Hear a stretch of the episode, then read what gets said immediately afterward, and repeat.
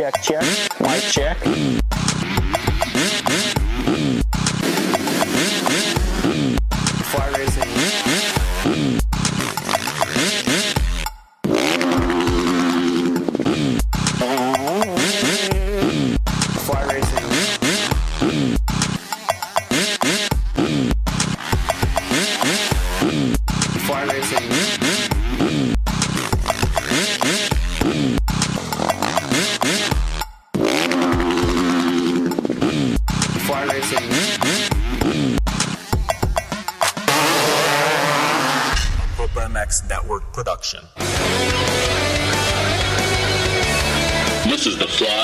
360 show, presented by Impact on PulpMX.com. Taking your calls and looking ahead to the races with your host, Steve Matthes.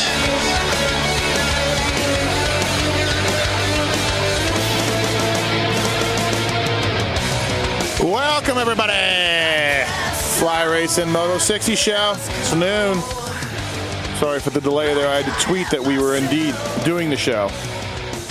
702 586 7857.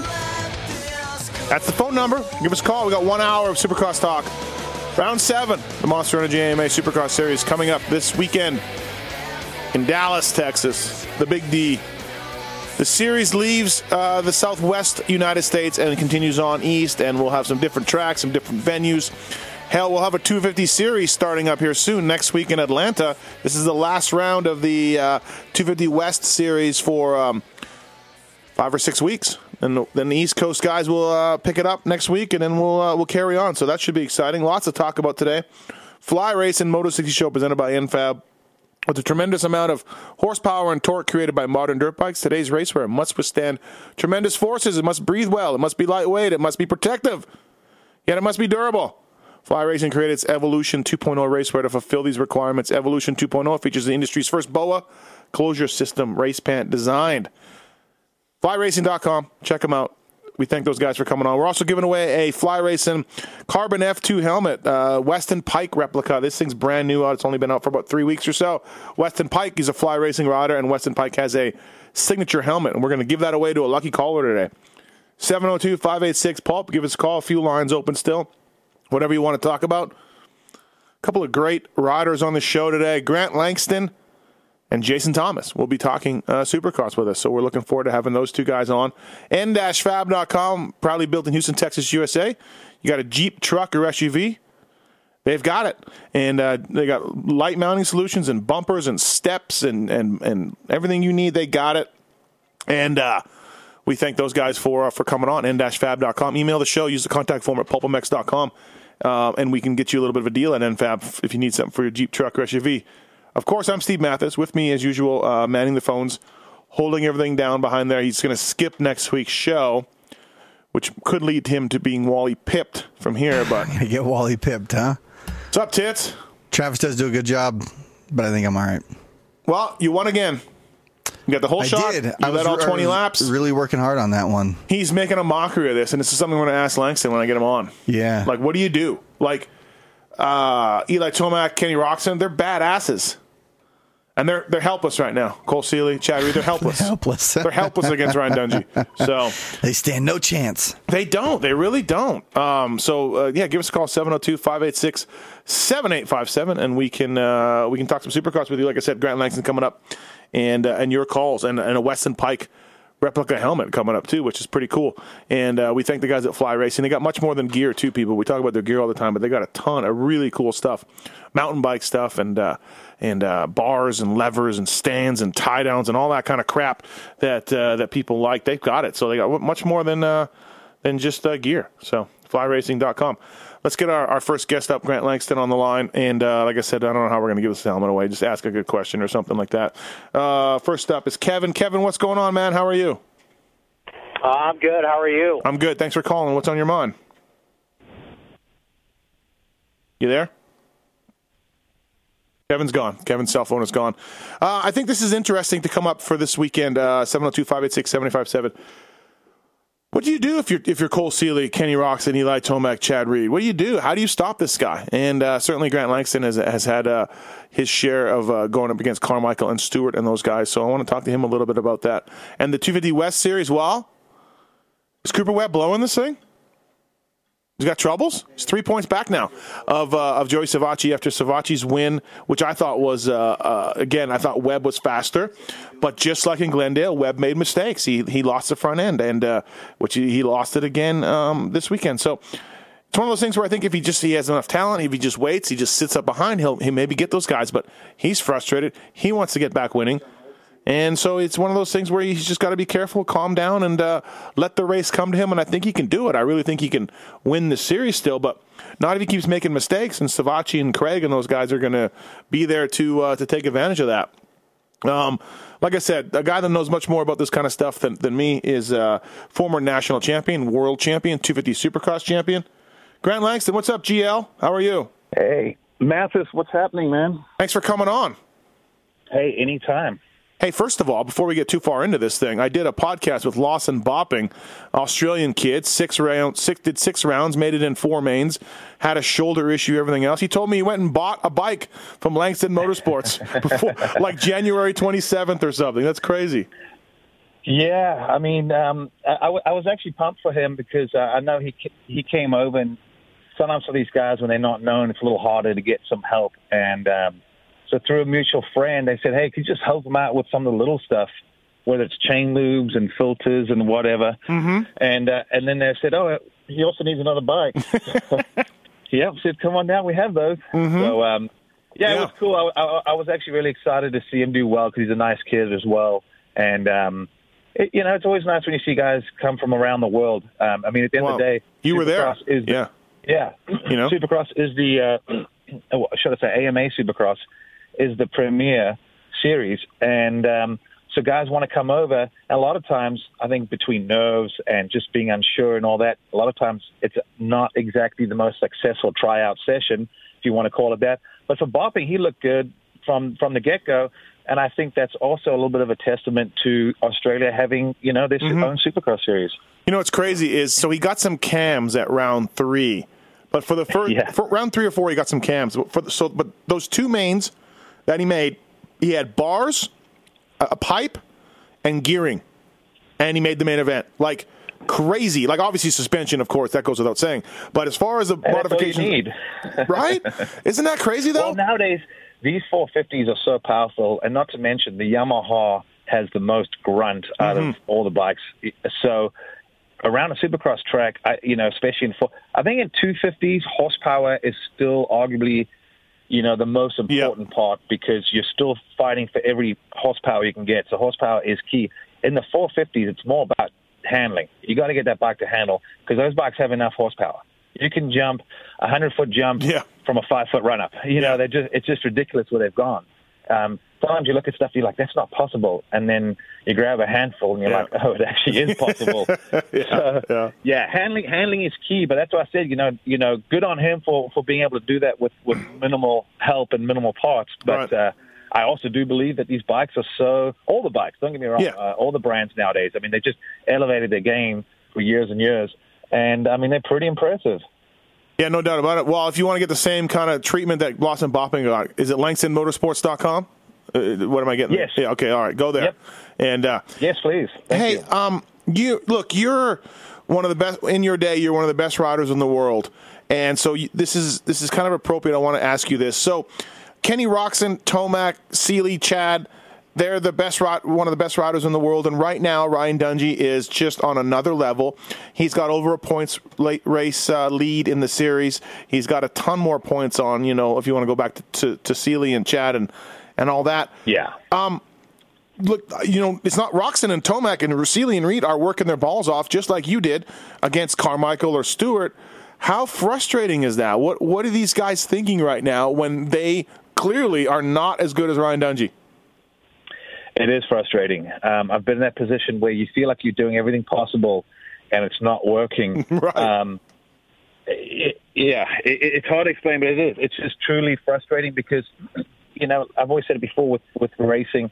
These guys don't just uh, strap their boots on on Saturday and, and, and race and then go back and live a normal life. You know, they eat, breathe, sleep this stuff. So when you're doing that and it's not working out, it kills you. And, uh, I, you know, but the one thing that I did learn personally, which I would try and tell any of the guys in that situation, is I know it's cliche, but it's a long series, and you know what happens. We've seen it happen in sports before. The West Coast swing. I think Ricky Carmichael said it once. You got to get through the West Coast swing, and then the championship battle begins. Um, and I do believe there's some truth in that. 17 rounds of Supercross is a long, long, long series. It's a lot longer than it even sounds. So to stay healthy and stay fit, for those guys, look what happened when Kenny did win. He, he knows the formula. He knows you can run the pace, but the problem is, you know, whether it's Tomac in his start or, you know, uh, Roczen's even struggled with his starts this season Yep. you know, when Dungey's firing on all cylinders, you cannot have a, a, a kink in your armor. You cannot have that weak link. So for these guys, you've got to start, you know, maybe getting to that point where you line up next to the guy and you make sure that you, when you get the jump, you chop him off. Make sure you get the start and he doesn't. Put put the pressure back on that guy when he keeps looking at the you know at the results and seeing you chipping away, chipping away. It wears people out mentally and physically. Plenty of racing to go. Don't give up. Dungey is on another level. Um, meaning it's not like he's ridiculously fast um, or he's doing quadding rhythm sections Yeah. that guys that can only triple. He's just putting every little thing together. He's getting good starts. He's really worked on getting through the pack. Even if he gets a mediocre start, within a lap or two, all of a sudden, oh, there's Dungey. Yeah, I mean, second, third, or fourth. at Glendale, he's, he's lurking. Yeah, Glendale, he was tenth. He was 10th, ninth or tenth Yeah. around the first turn, and then he ends up, And he's- you know, pressuring Yeah. Ro- Ro- Roczen a little bit at the end.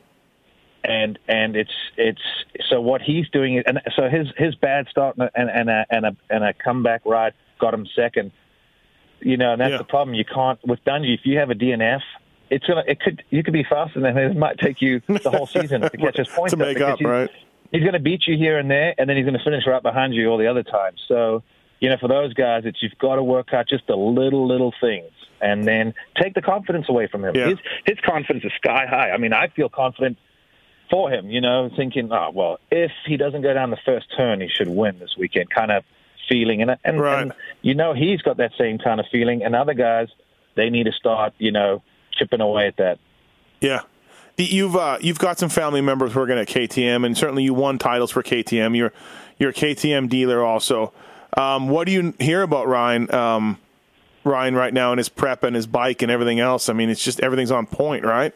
Yeah, I, I think I think what's happened is that bike has also slowly evolved around Ryan Dungey. Mm-hmm. I think he loves the bike. He loves the team. Everyone's familiar. Everyone knows what to do. Um, they're just they're just firing off cylinders. I mean, think about it. Seemed like for a while there, Mitch Payton couldn't lose a championship. You Yeah, know, yeah. Uh, racing goes in ebb and flows, and sometimes you can't quite pinpoint one little thing or what they're doing that no one else is. And you, when you look into it, you realize it's just a couple little things come together at the right place at the right time. It's got to be so frustrating, like you know, to get up in the morning and go on bike rides, and like you said, these guys are working their nuts off during the week. Yeah. and and Dungey is pulling away from him uh, in the points, and, and even when you beat him like Roczen, you're like, okay, I beat him. Well, shit, he got he was right behind me. You know what I mean? Like, uh, Exactly. it's got to be what he does. But I mean, on the other hand, like, I, okay, Ryan Dungey and James Stewart are two different riders, but you know, your outdoor title, you you you hung in there. You worked at Yeah. it, and, and things went your way. You know, I guess. You, Yeah. I guess. I mean, like again, hard to depend on Ryan Dungey to make a mistake, but you never know. Yeah, I mean, you got to just keep the pressure there because the more pressure you can apply, um, or, or, or, or you know, get into someone like that's head, the more you're just going to help their confidence break down, and then it gives you confidence. And that's where confidence is huge in any sport. But in, I, I mean, I can speak from racing terms. Confidence is awesome because you just seem to ride better, you make less mistakes, and you just almost feel the other guy starting to crumble.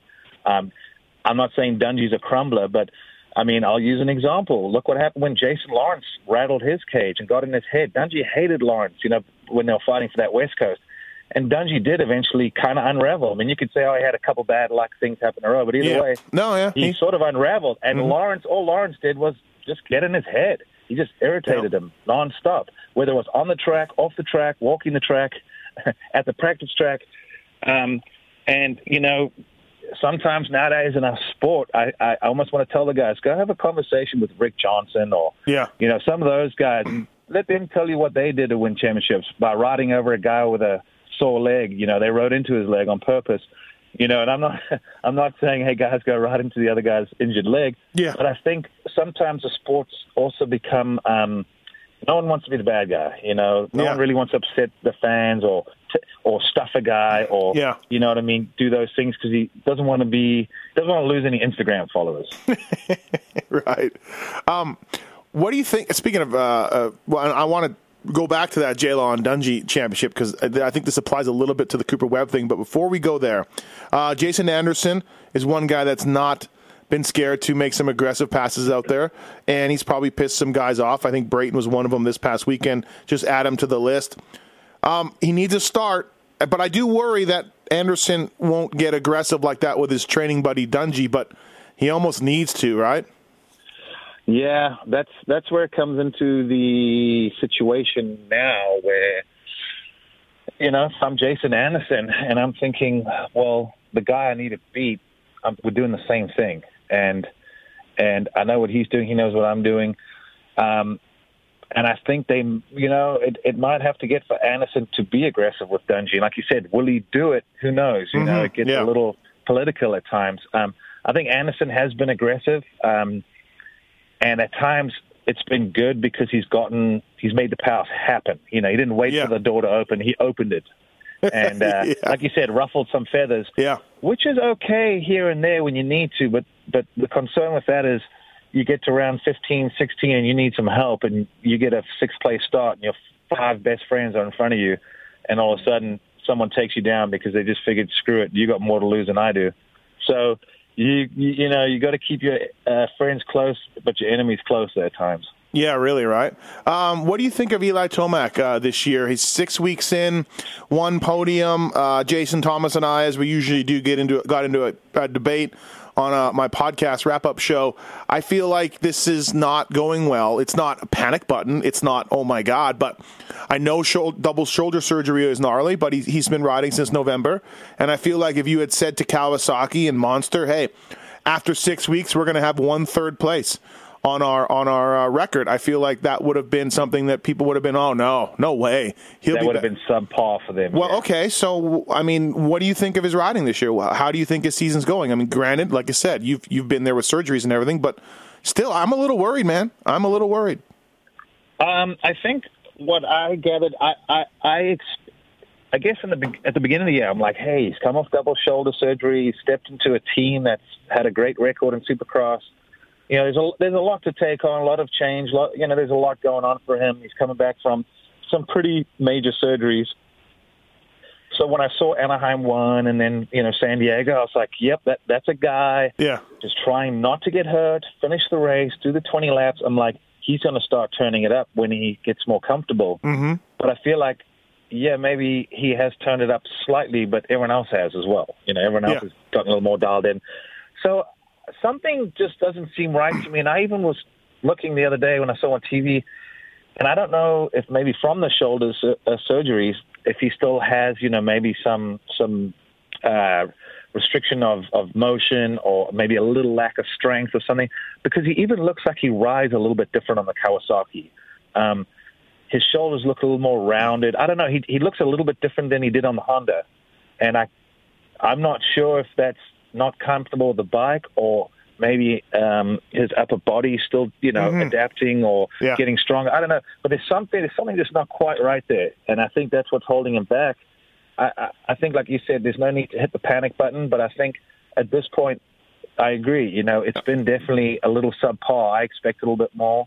Um, but I also think the fact that he didn't get hurt immediately was was was the first big bonus Mhm. because now he can start building off that.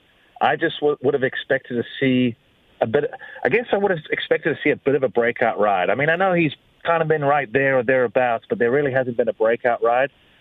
not But I got a really. Yeah, the if he first doesn't get hurt, if he doesn't get hurt, it's going to come. I, you know, it's, it's just a matter of time. yeah the first ten laps at Glendale were something special. Yes, he was yeah, he very looked- good. That, that's the race I was thinking of. He looked Right. pretty good there, and But- then it looked to me like maybe he just tightened up a little bit or Mm-hmm. lost that race pace right at the end. I don't know if it was fitness or strength or Yeah. you know. Sometimes we always say that, but sometimes it's just hard to maintain that pace, just mentally, physically, and just you know cutting out mistakes. So yeah, I just I- think. I- I, go ahead. Yeah, I, I think he's got room for improvement. I think now, you know, a lot of times with these teams, riders can't say, "Hey, I'm just struggling with the bike," because you know that's a big no-no. Um, But you know, it's not saying the Kawi's not good, but maybe he's just not comfortable yet. Let's think about it. He got on the bike in November. Mm-hmm. Um, that's a late start to get there. So I think his results at the first couple of rounds were what I would have expected and, and relatively impressive. Mm-hmm. But I've been waiting to see the improvement and the growth, and I just haven't quite seen it yet. It's it's, but I think it's coming. Yeah, no, I agree. As long as yeah, as long as he just stays patient and everything else. I just think that if you had said hey, after hey Cowie Monster after six weeks you're going to have one third with this number one rider that you spent all this money on, I think that people would be like, oh wow, okay, you know, uh, that's Yeah. not that good. But yeah, we'll see. Uh, let's take some phone calls while we have you on the line. Grant Langston, Langston Motorsports, former world champion, former national champion, former Supercross champion. Tom, what's And going? be Tim Ferry. I'm I'm not bringing that up, GL. I'm not going to bring that up. Tom, welcome to the show. What's your question? Hey guys, thanks GL for coming on, and also thanks for helping that Bopping kid. Uh, he's looking great out there, so appreciate that. Oh, thanks, Tom. Question is, um, Will and Tommy Hahn, did you guys see the uh, them them playing uh, Block Pass with? Uh, I did see Freeze? that. I did see that. Yeah, yeah. I, I, I saw right. that. Yeah. Wouldn't that be great if the Alessis would uh, team Smart Top would the Alessi brothers versus the Hahn brothers? That'd be a pretty good battle. Yeah, I wouldn't mind that, huh? That'd be all, that'd be all right. Um, yeah, I saw that. Could Um, tag team each other in and out. Yeah, Sound yeah, like wrestling. Um, That was great. Yeah, that was that was awesome. And Trey Canard, Fly Racing, Trey Canard. What was the deal with uh, him uh, getting scolded by uh, Gallagher? I just read that. I know nothing about it. I sent a text into John Gallagher. I didn't hear anything about it other than I wrote what I read in Cycle News. But Apparently, JT Well, yeah, I didn't hear ripped over that because that he posted either. that in his. He just said John Gallagher not going to talk about it. Don't want to get in trouble. yeah, yeah, I don't know. I don't know what happened. I, I, I don't know. GL, you, you said you didn't hear anything either, right?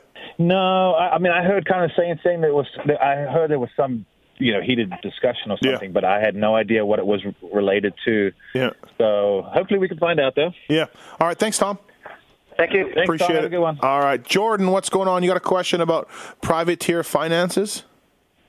I do. I was just curious. Um, I mean, I know to race on even a local level, it's just tough to do financially as far as entry fees and parts and gear and just the whole get up. You know what I mean? And I'm just these guys aren't making any money. I mean, if, if is it mom and dad paying for this stuff, or how do they pay their their bills and, and like live life and still afford to just go to all these races and not What make um, any money? Well, what do you who do you thinking about when you talk about that? Like who do you who do you have in mind? I mean, even Adam Enticknap, really. I mean, I know he's making some money, but I, I mean, Yeah. even the guys that aren't even on his level, like the guys that are going Yeah. Consistently and not making names and not you got- doing anything. Well, you got to you got to remember, uh, Jordan. These six weeks, the, uh, the furthest you go is Oakland, which is a six-hour, or seven-hour drive, um, and Phoenix, and like you're not spending a whole lot of money, you know. And also, too, something people don't realize, like everybody who makes the night show gets paid. Did you know, Jordan, that like a fifth or sixth place guy in the LCQ, who's not making the 450 main event, they're making about fifteen hundred dollars in purse money. It's two. Now, look, it- we can get into the whole argument about how that's a joke, but regardless, they're they're paying two hundred to race, and they're getting fifteen hundred dollars right? in no, purse that, money. that was that was the other part of my question: is what kind of money are they making? You know, those guys, but. I think I don't mi- know. I think minimum for a 450 class, the minimum thing I think is 400 bucks. So if you get dead last in the LCQ, actually I think it's more than that. I think it's six or seven hundred. I think it's Right. 500. Okay, five hundred. We'll split the difference. Um, so. Yeah, so, yeah, so the minimum you're getting is five hundred bucks. yeah. You're paying two hundred to race, and I mean, yeah, you're not getting rich, but you know what I mean. You're making it to it's three, An- it's two Anaheims, it's two San Diego's, it's Phoenix. You won't see a lot of those guys on the East Coast, and the East Coast guys will hit the the local East Coast guys will hit the uh, hit those races, you know. But That makes sense. You know- I, I just I went back to one of your uh, older PulpMX shows. I think it was show like 172, and I can't remember who you had on there, but they were ta- they were a privateer, and they were talking about how it, like it almost takes a grand just to go every Yeah. weekend. You know, Yeah, Yeah. and and, and, and it I don't know. does. You know, as much as there is a purse payout and stuff, which you know, when you look at the whole purse per event, you're like, well, that's a decent amount of money. But when it's split amongst a hundred and something riders, you know, it doesn't look that impressive, and it is tough. Believe me, we've had this conversation many times. Is how how can we help? Because at the end of the day, we've got to help the sport. The more guys that just give up, you know, the less the fields are, the less talent you're going to have coming through the ranks. And, you know, the manufacturers have tried to do what they can. Fortunately, we've had energy drink companies helping out. But I'd love to see sponsors come in, whether it's Supercross and outdoors, get some good publicity by just being a sponsor for a privateer fund, just to help these guys a little more. Hey, you're going to get X amount of exposure. You're going to donate a hundred grand, and that's going to be split up at the end of the year between all the privateers. Yeah. Um, on top of it, just to help incentivize and help these guys just keep getting those little weekly checks that'll you know help them go. And who knows? Look at guys like Peick; they were privateers for a while. Got a you know got Yeah. a factory ride. You know we've seen guys be late bloomers, and you don't want to see guys just giving up because it's so expensive and it's it's such a hassle. Unfortunately, with the economy, uh, it's it's it's hurt our sport. We're a luxury item business, and a lot of people don't quite have the funds now. But all we can do is hope that motorcycle prices and products don't go up too rapidly Yeah. and that when the economy comes around, I think if you know everyone has a little more disposable income, it just helps everything as well. And uh, But hopefully, we can get the privateers a little more money. I Yeah. mean, that, that, that's the bottom line. And also too, like Jordan, if you want to talk about Enticknap, um, he gets bikes and parts for free, or a certain amount of parts for free. He gets a small salary from Fly. All his gear, helmet, everything else is paid for. Um, you know, he's on the hook for flights and gas, and but he picked up a gas sponsor for the West Coast. So a guy like that is no, still that's awesome. Yeah, I- he, yeah, I you know. that a lot of those higher up privateers get a ton of help, and it's awesome that you know you guys and Fly and all these guys can help help help out like that. You know, it's, Yeah. it makes a huge difference to those guys. Yeah, That's no, pretty sweet. No, Yeah, uh, yeah, it does. but but having said that, the purse money needs to be more. There's no doubt, and 250 purse money is ridiculous. It's it's pretty brutal. So, but I mean, that's another show for another time. Thanks, Jordan. You should pitch in, Steve. Oh yeah, I should pitch in. I'll get on that. thanks, thanks, Jordan. Uh, Chris, what's up? Welcome to the Fly Racing Moto 60 show. You have a question about tracks? I do, I do. I, um, last two weeks, I thought the tracks were phenomenal. I thought Glendale was just fast, slow, and I really enjoyed watching it. And then this week in San Diego, I loved the sand section, and the, the whoops have been gnarly. I just, although the main event didn't turn out very well, but the, all the races up to that were pretty awesome. So, and I, I know that some of the racers like just the, the simple tracks where they're just flowing. There's no challenges. I mean, other than hit the you know 90 foot triple. Yeah. But I was just wondering, Grant, what do you think? Why don't they make more tracks like that? Why why don't they just keep the whoops big? Why don't they separate the men from the boys? Because honestly, as a spectator, it just gets kind of boring when I see the same track at the same place. I'm like, oh, okay, I'll go watch again. Yeah. But why, why do you Hey, think? What do you think, Grant? Well, I, I understand exactly where you're coming from. Um, you know, and this has been a debate that's happened for for a long time. Um, you know, you can't please everyone. There's guys complaining the tracks are too technical. There's guys complaining they're too easy. Um, I think what it comes down to is sometimes when they dumb the tracks down a little bit, it tends to lead to slightly better racing. And at the end of the day, Feld's got to got to put bums in the seats, you know, to make money. So if someone's if the track's technical and the front three are spread out, and uh, you know, um, after a period of time, people will tend to not show up to Supercross. When it's faster and flowing, I think the rush for the people live, seeing them jump higher and go faster, helps.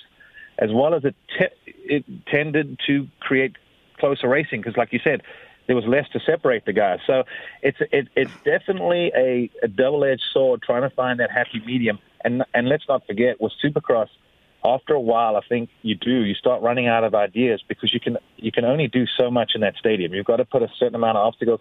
I've always thought, you know, when you got Anaheim's and these throwback races, like do an 80s track, like throw in the Himalayas and some square whoops or some, you know, jumping Mhm. whoops. You know, don't even make them timing. Like just shake it up because sometimes I think the tracks have become a little too one-dimensional. Um, and I think if you mix the tracks up more, you'll actually get more mixed results because certain guys are better at certain sections or certain rhythms or staying lower or whoops, you know. So I understand your your frustration from the side. I think they're sometimes just also trying to find out just and trying to do something a little bit different to hopefully create a different result. But I think change the track up. You got to change the obstacles. Um, I've always said, you know, I'd love to design a track because I know I'd do it a lot different. I'd make it fast and flowing with big floated jumps, but I think it'd be more like Excitebike. But I think it'd be so different. People would love the airtime and just seeing things a little bit different. Also, Um, too, also too, like the, the first San Diego, I thought the dirt was awesome and epic and great. Well, guess what? They had a monster jam in there since the Yeah, race that- was that there. Polished the floor, basically. Yeah, and that last race, I mean, we saw the first turn, we saw a guy goes down, we saw a few corners that were just ice out there, and that's from running a monster truck out there, which I don't know. How can you tell them not to do that? It's their business or whatever, but it doesn't Well, help. Yeah. there's a simple fix. Take a take a tractor with a rototiller, just go rip up the base again, Yeah. like you would do at a normal motocross track. So True. You're not riding on ice. Yeah. Take your take Well, a you couple know, hours, you- you get the whole floor done. Right. Well, you had Jason Anderson. I mean, he just went for it, dude. I mean, he was like, he was out there to win. He was standing it. He was going. hmm And, you know, that's what I'm talking about separating. Okay, that, I mean, that was excited me as a fan. Like, oh, look at this dude. He's ready to roll, man. He is Yeah. not No, I, I'm I'm okay with Yeah, you got- you- moves. You yeah. got, you, got, you got to respect his. I mean, I admire his uh, drive and tenacity. I, I like guys that really want it. Um, um, and then, and then for them, there's always that fine line of, Well- of aggress- being aggressive and a little over aggressive. GL, you But rode like that. Been pretty good. You rode like that, GL.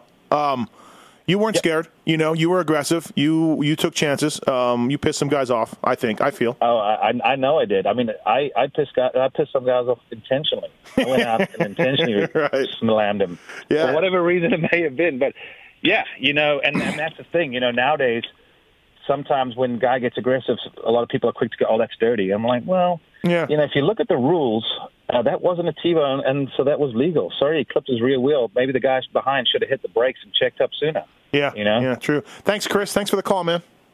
Yeah, All and right, by the way, the Jesus. fly gear was kicking last week, dude. Oh, cool. Yeah, I thought it was good. Yeah, they did a good job with That that. was just right. That All was right. nice. Thanks, Chris. Nice. All right, All right. later. Uh, also on the Fly Racing Moto 60 show, Grant Langston, uh, presented by NFAB. Trey, you have a suspension question? Yeah, I do. Um, I had a question. It has two parts. One, if it'd be possible, and two, if it'd be legal, if it was possible. Um, some of the NASCAR guys, they can, uh, the drivers can manually adjust their uh, track bar Mm-hmm. from inside the car. Yeah. Would they would they ever be able to make suspension adjustments Um. Yeah. on their bike? I think I think they could. I mean, you can change mapping on ignition. So if you could make a You- s- you can make a switch to do it, you could do it. I've heard people say that You have to read the rules because anything that's sort of telemetry based or like electronic that you can. There's a fine gray line, but you could make some uh, uh, adjustments. The thing is, um, you know, I'm just trying to think out loud. Is I'm just trying to imagine these uh, ADD one track mind riders out of the track flicking switches and buttons, flicking buttons. Well, like even even Uh. even Nicoletti told me like, okay, so they have that light, have that light for the right RPM for the starts. Yep. They put it Uh-huh. on his handlebar. It's no good. He can't see it. He can't focus. They put it on his fender. It's no good. He can't see it. He's just he's given up on trying to look at this light because it just disrupts his start. And of course, his starts haven't been great. But I can imagine a guy hitting the button the wrong way to instead of stiffening a suspension, coming around to some whoops. Exactly. He softens it. You know, so Yeah. um, that would be a problem. But yeah, I uh, I've heard people say uh, Trey that that's the next thing that's coming. But I, I don't know. It's I got to see that it's a long way. So because I because I know sprint car, some sprint cars actually their manager or whoever runs the team, Yeah. they can control well, the that's car setup. Yeah, that's illegal if you do it from the side from from a, Okay, from I got somebody. In motocross, yeah, yeah. fr- in, in motocross, is- you can't do it. You know, Okay. using GPS or anything else like that. So, uh, yeah, but, I was just but- curious. I read that and Right. I just want to see what Hey, y'all but- thought about it. It Yeah. wouldn't surprise me. I guarantee you that there's stuff going on. I mean, I know from testing, just you know, telemetry and data nowadays. I mean, they do that kind of stuff where they got sensors and everything. I just, I'm not sure if they've one figured out a way to actually find a benefit to being able to make uh, switching adjustments. That would obviously have to be a rider preference, maybe, and just, and being able to test it to see if it actually really works, as well as I think it's just a matter of time. But uh, you know, our sport's gotten more and more complicated. I mean, I remember, you know, two strokes was simple. You had a couple of wires. Now Yeah. you take off the seat on a 450, and I'm like, whoa, I need to be an electrician to get this thing dialed. yeah. Thanks, uh, thanks, Trey. Thanks for the question. Yes, sir. Bye. All right, uh, See. GL. Before we let you go, uh, getting back Yes. to that, getting back to that J Law and Dungey title championship. I, I mean, this isn't the same, but Cooper Webb is kind of getting rattled here. Look, his bike problem wasn't his fault in Oakland, Yep. uh, but he's lost the front end twice. He's he's been pushing. Uh, I saw him, you know, lose it in practice a few times, and um, I just feel like he's still the fast rider, best rider, and I still think he can win this or he will win this. But man, it's starting to look like he's kind of losing it a little bit. Do you agree, or what do you think? I think I think Cooper. What what helps Cooper is his attitude, and what hurts Cooper is his attitude. Yeah, yeah, um, right. I think I think if you watch the first few rounds, he seemed cool, calm, and collected. Like I was sitting there watching, like I'm like, man, this kid is very mature. he's already done the calculations in his head. He knows he's closing, and he'll get to them at lap 10, and he'll make the pass and win the race. And then, like you said, the last couple of rounds, all of a sudden, with the points being a little bit different, Mhm. um, yeah, it seems like all of a sudden it's slightly impatient Cooper, and it's led to a little more frustration. So he just uh, definitely needs to not uh, get frustrated because I've seen in the outdoors Mm-hmm. when he got frustrated, he ended up getting hurt. Um, or you know possibly crashing. Right. So Cooper, when his mind's in the right place, he's damn hard to beat. Uh, and right now, I just think he just needs to take a little breath. I mean, the good thing is they do. He doesn't have a choice because yeah, they got a big break now. So it's probably a blessing for him. Get some outdoor, kind of put that behind, and come back almost like he did at round one. And I think he'll be fine. He'll finish the, the championship out. But if he continues a couple of these little moments, because hey, we've seen it before. You tip over one time, the bike stalls, and all of a sudden it doesn't want to start immediately, Mhm. and you, you know, lose a lap. There, there's a title gone on an East or West Coast series. It's too Yeah. short for something like that. Yep. So he doesn't have room for error now. He's got to, he's got to keep it upright, and he's got to just do what he did in the beginning. Just be very methodical. He's got the pace. He's quicker than everyone. He's a little bit quicker everywhere around the track. Like I was trying to pinpoint it. Mhm. He's just carrying a little more momentum just about everywhere around the track. Mm-hmm. So he's taken a couple a tenths there, a couple of hundredths there. You add it all together, he's three quarters of a second quicker than everyone. So no need to panic, but also he needs to be very sharp and not make any more mistakes. Before we let you go, give me a surprise in the 450 class and a disappointment in the 450 class for you this year. We're six rounds in, so who's who's been a surprise to you and who's been a disappointment? Um, surprise. It's it's a little bit hard because no one's really been like a, a surprise to me. If we're talking up front, um, I, I mean anything, any anywhere, yeah.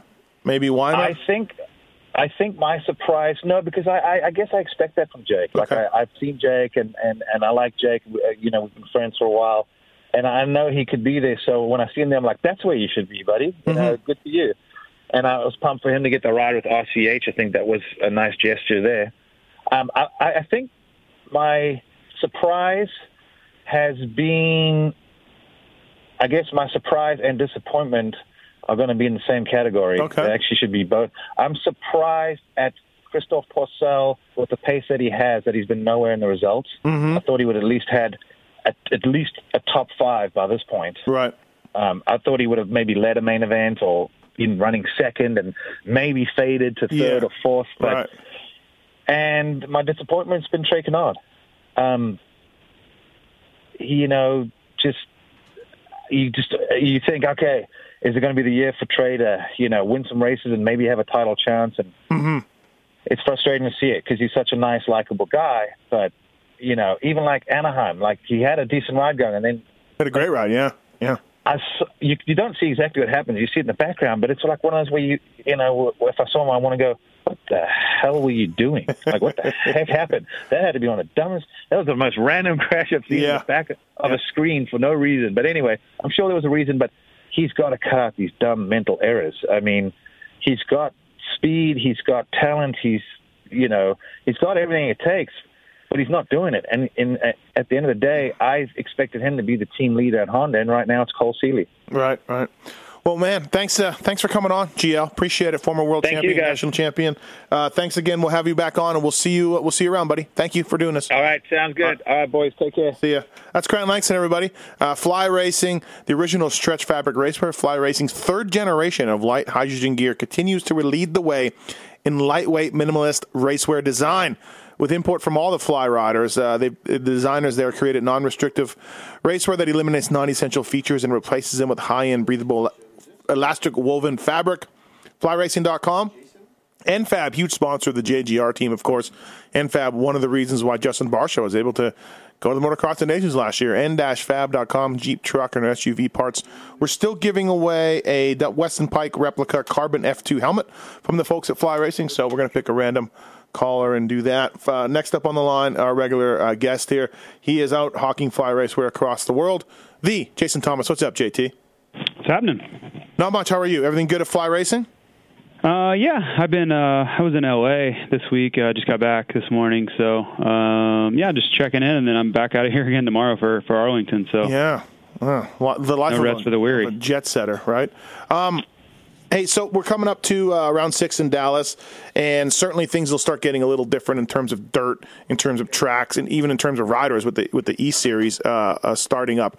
If Cooper Webb doesn't beat Savatgy this weekend and loses some more points, whether it's one, two, whatever it is, he's got two rounds left. Should he be a little worried?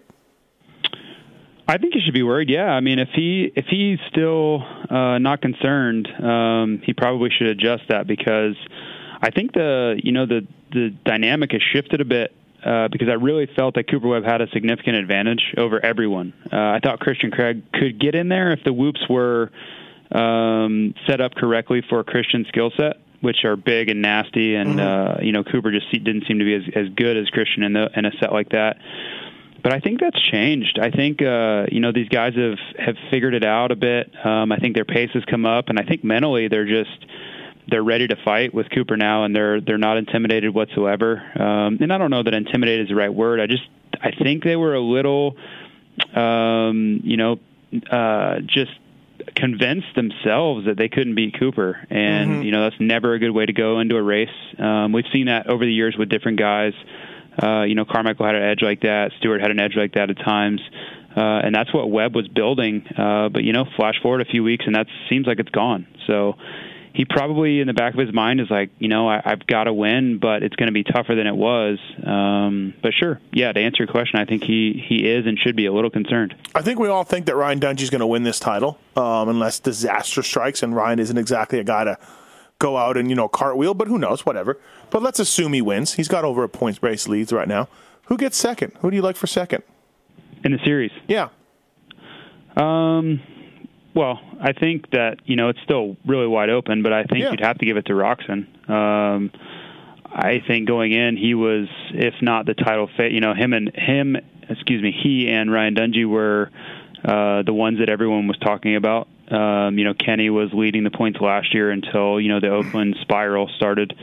Uh, and Kenny's shown a propensity to be at the front consistently. You know, he's the only um, a week or two removed from a win, a race win, and uh, he seems to move forward every time he's not at the front to start with. So I think he's, you know, he's um, easily the the second best guy right now overall. Uh, I think you could make an argument for Jason Anderson there. Yeah. But I just think Jason starts and um, just inexperience still at this level of racing for a 450 championship uh, will show up, you know, Yeah. uh, sooner than later because he's been in the top five every race so far, which is really, really impressive. I just, uh, I think, you know, the way he's been riding aggressively, his poor starts, um, all those things add up to a poor finish at some point. Yeah, I think I think Anderson's been the second best guy, second most impressive guy to me behind Dungey. Um, even though, yeah, like we said, he's not there in the points. But um, if you can't get a start, you can't get a start. You know, I mean, Roczen Right, starts seem to be better. So you're just not going to be able to come through these guys unless maybe you're Ryan Dungey. So Yeah, I just think I just think Roczen's a little bit more polished.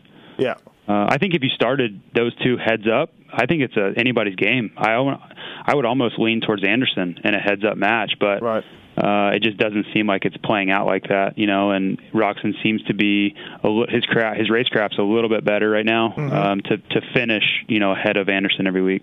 All right, let's get to the phone lines. They're packed. We got no open lines. So, uh, Ka- it. Kaylin, what's going on? Welcome to the Fly Racing Moto 60 show. You want to ask about Trey Canard?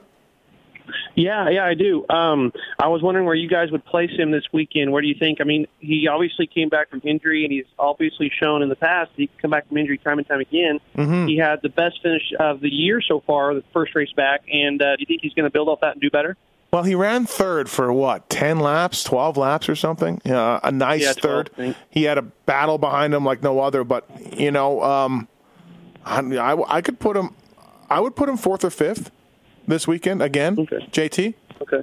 I think so. Yeah, I think uh, he would have fared a bit better if he hadn't had so much pressure. I, I really think his first race back in a few weeks, uh, he was under a crazy amount of pressure for all of those laps. So I think that took a toll on him, and he still held off Tomac, uh, which can be you know overlooked. Uh, but I just think that pressure got to him a bit, and uh, I think more than anything, he kind of was ready for Roczen to get around him there. Yeah. Um, so I Mhm. think that'll get easier Just for for him. break. I think that you know that he'll become more comfortable with the pace, and and I would look for him to be able to stay there uh, sooner than later. All right, Kaylin. Okay. Anything All right. else? Yeah, uh, I'm a Trey Canard super fan, so that's why I was asking about him. But also, uh, I'm I've been riding my cousin's bike because he owns one, and I'm looking for one. I actually called in the PulpMX show the, the other uh, day, and uh, you guys to- pointed me in the right direction for a bike. But what gear should I be looking for as well? I forgot to ask that. Fly racing, bro. There's like a. Well, that's what I'm thinking. Well, there's there's three different, four different lines, JT. You, any kind of price point you you have, you can. Uh, the Fly's got a set of gear for you. Yeah, there's four. Um, we definitely, uh, I would say three as far as like real race gear. Um, our F16 line is more of a casual riding entry level line, um, but obviously we have that customer too. So uh, the great thing about our line right now is the, we've gotten so expansive with this stuff that we've been able to kind of um, direct it towards different fits and functions and and really nail what you're looking for instead of kind of being very generic because when you say very like that, you don't really do anything all that well. You know, you, you try to do too many things, you don't do anything that Mhm. great. So um, each line has kind of got a different concept in mind, and uh, we've been able to kind of go after that pretty aggressively. All right, Jason, what's going on? You want to talk about Ryan Dungey on the uh, Fly Racing Moto 60 show? yeah, my uh, you guys kind of touched on it a bit earlier, but um, just as far as flat out speed and watching the races, I'm almost starting to get the idea now that if he started together with any of those guys, like I, I just I'm not sure anybody has anything for him. I don't know if you guys uh, Roczen or Dungey, but it just seems to me like he can kind of he's not even going as hard as he could. And that's the thing. He Dungey didn't used to be this balls out fast. He would Tomac would be faster, Roczen would be faster in qualifying. Um, you know, he don't Dungey would be on the board. Sometimes be fastest, but most of the time I want to say not. Uh, this year he's and then but when you combine with his uh, his racecraft and his endurance, he would end up on the top. Well, this year everyone's in trouble because for raw speed, JT Dungey has it now also. Yeah, that's uh, you know I, I've mentioned this before, but you know, working with Chad and being around Chad all the time, and, and Burner as well. Uh, you know, the the analysis was if Dungey was first first on the board in practice, then everybody was in for a long night because that wasn't his strength. You know, the one lap thing wasn't he wasn't that great at it, uh, but he could do 20 at that pace all night long. So if he was first in practice, the race was pretty much over. What we've seen from him is an ability to kind of do it every week now. Um, he's turned that a weakness into a strength as far as even the one lap game. So uh, he just doesn't seem to have any holes right now. Uh, I I can't find one anyway. Uh, so that doesn't bode well for the rest of the pack going down the stretch because Mhm. if we've seen anything from Dungey, it's that he only gets stronger. Yeah. All right, Jason, you got a bike? I do. You want a you want a Weston Peick uh, Fly Racing Carbon F2 helmet? Yeah, that would be awesome. Steve. All right, stay on hold, buddy. Tits will get your info. Hang in there. Thanks, All right. guys. Appreciate. All right, uh, that's the, the thanks. Thanks to Jason. Good question. Um, Joe had a question about Osborne. He's gone. Um, Steve left. Jason, what's going on? You got a free agent wish, wish list, Jason? Yeah, guys, what's going on? Nope. How are you? Uh, I'm good, sir. Um, let's hypothetically, that you know, you and JT both are, you know, the big wig at one of these factory teams, and you're putting together a wish list, not just 250 riders moving up, but all free agents. You know, like a six or eight wish list. You know, where money's no object, and uh, of course, I'm sure Cooper's probably first on your list. But but after that, you know, does we'll say Canard, you know, if you're, you know, a president or a team manager, and you you can choose between, we'll say Canard and J Mart. You know, money's the same. You know, money's not an object. Which, how would you rank the guys? Um, you mean everybody in the pits? Yes, sir. Um, I'd probably go Roczen. All the free agents. Oh well, that's yeah, that's uh, I'd go Roczen. I think Roczen is my number one free agent. And I think JT would agree with that, right, JT? Yeah, I would I would say that's a pretty standard answer you're going to find. Um, I would hope so, if you're just- yeah, if you're just taking everything out of the equation, he's going to be the best guy that's up for a contract. After that, would you say JT? Uh, who would you say? Canard, I th- Seely. Yeah, I th- I think uh, I think Webb would be up there. Yeah, but he's he's Um, done, right? So Yeah, I, you well, I'm you- saying you if he wasn't done. okay, well you know, then yeah, I think Webb would be next. Yeah, I would say Webb would have to be have to be the second guy just because he's so young and shows so much promise. Um, but after that, I think there's some guys, you know, Seely, Canard. I think there's a lot of guys that you could lump in kind of together uh, because a lot of those guys, you know, I would put most of those guys ahead of J Mart, which may not sound fair for a two-time defending outdoor national champion, but the value of a rider that can win a supercross race can't be overstated. It just can't. Uh, and I don't see that from J Mart. I don't see him winning a 450 supercross anytime soon. But a guy like Cole Seely or a guy like Trey Canard, it can happen on any Saturday night. So that's where the the real value comes in, and we've seen that time and time again from guys like Josh Grant, uh, where they just command these deals when you're kind of scratching your head, but it's just that that raw speed and ability on a given night is is hard to replace. One of the things, JT, is interesting is this. This very well could be a choice. There could be a choice this year between Cole Seely and Trey Canard, either for Honda or for another team or anything else. And there's so many positives and negatives to those two guys that that's an interesting choice. Salary being equal, you know, it's a really interesting choice. Yeah, it is. I think uh, you know the one thing that you have to add because I really think if you look at Trey and Seely right now, they're they're hard to distinguish between. I th- I think they're fairly close. Um, I think Trey has has been better at times, but just looking at where they're at right now, I think they're fairly close. The one the one upside that Trey has is he can win outdoors too. So I think HRC values the outdoors quite a bit, and Trey has shown you know that he can win outdoors, and I don't I don't necessarily think that Cole can. I just don't think that's his forte. Mm-hmm. I don't think he can go out and beat Ryan Dungey heads up on an outdoor track. I just don't see that happening where we've seen Trey do it. So that would be one feather in Trey's cap if they had to go head to head on a deal like that. Cool. Thanks. Hey, JT, uh, oh, one more thing, sir. Oh, okay. Um, he's talking about Trey, um, and, and I don't know the, the thinking of these pro riders. I know their careers usually so short that you know you the thinking is get all you can while you can, money wise. But do you think maybe um, familiarity with the team and you know he's had a career and he's made some money that he might, when it comes negotiating time, maybe take less than Cole would because you know age and this you know different things just to stay. What do you think, JT? You th- do you think? Like do you think? bitter gets me. Do you think uh, Canard would do that? I, I don't think so. But what do you think, JT? I think these agents and riders are. Yeah, I don't, I don't think that either one of them are are really in a position where they can just lay down the law as far as a deal.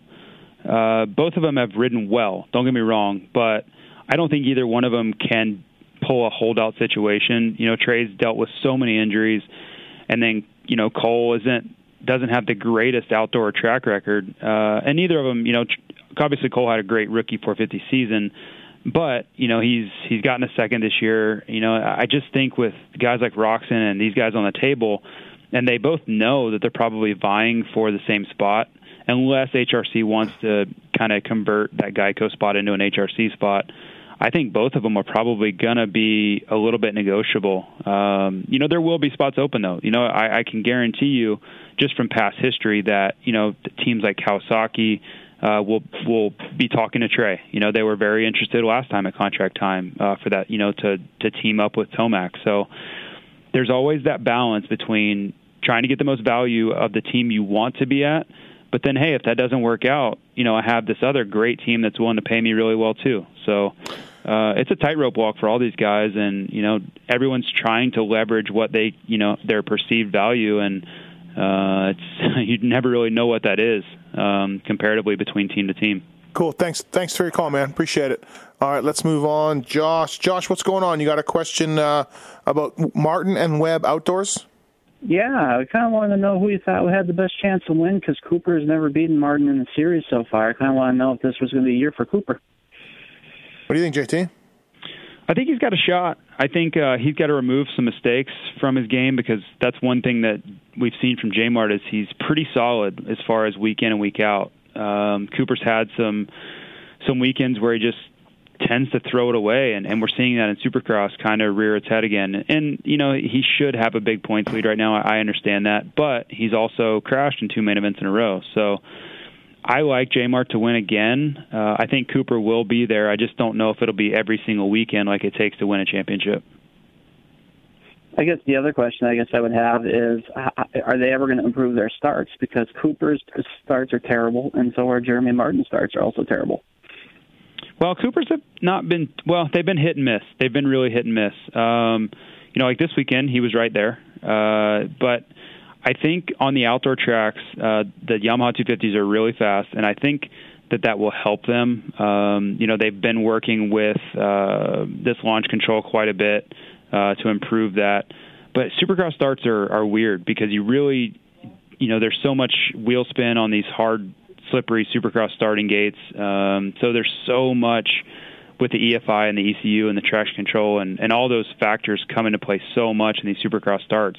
Where outdoors, they're they're really allowed to kind of open it up a bit more. They have so much more traction to work with. Uh, that as long as you don't wheelie and you have your whole shot button kind of dialed in, it's it's a bit easier. So, I, I think Jeremy Martin just he's just not a great starter overall.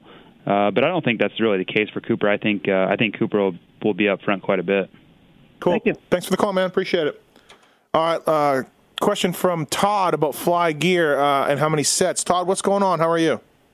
Not too bad. Thanks for the call, guys.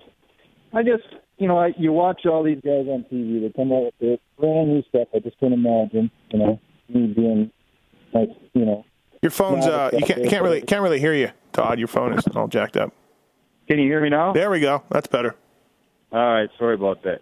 No, I was just wondering how many sets a weekend, and then whatever happens to like your practice gear or you know some of these one-off sets and stuff like that, even their boots. You know, what what happens to them? Do they go back to the to Fox or whoever or Fly, and then you know what happens to them? Uh, what happens to the old gear? Mostly given away, huh, JT? Thanks for your question, Todd. Appreciate it. Uh, it really de- it really depends uh, on when. Uh, like right now, everyone's running just the mainline stuff that's been out for a while. So generally, the the you know elite guys are getting two to three sets a weekend, depending on preference. You know, a guy like Millsaps like three, likes three. Other guys, you know, they don't really mind having two. So it just depends. Uh, but two to three on average.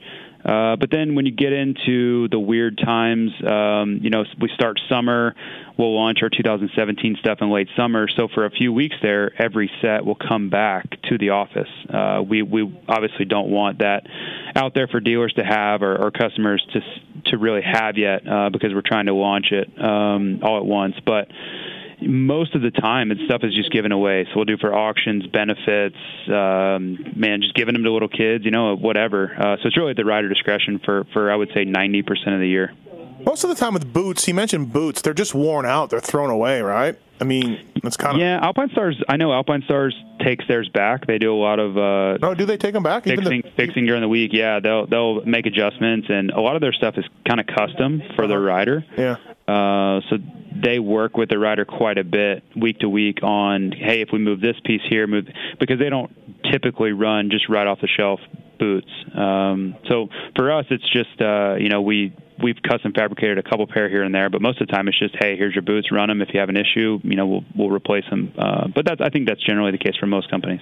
Yeah, it um it's funny the uh, uh, when I've been around guys during the week and stuff, you'll see them wearing boots. Like you'll see them at a race wearing like a flow yellow boot, right? And then you go to their house two months later and they're wearing the the, the beat down race yellow ones are now their practice ones. They don't even care. right. You know what I mean? They're just I'm just like oh well, that's where those boots went. You know, or, Yeah. or Vegas like Vegas uh, cards on them.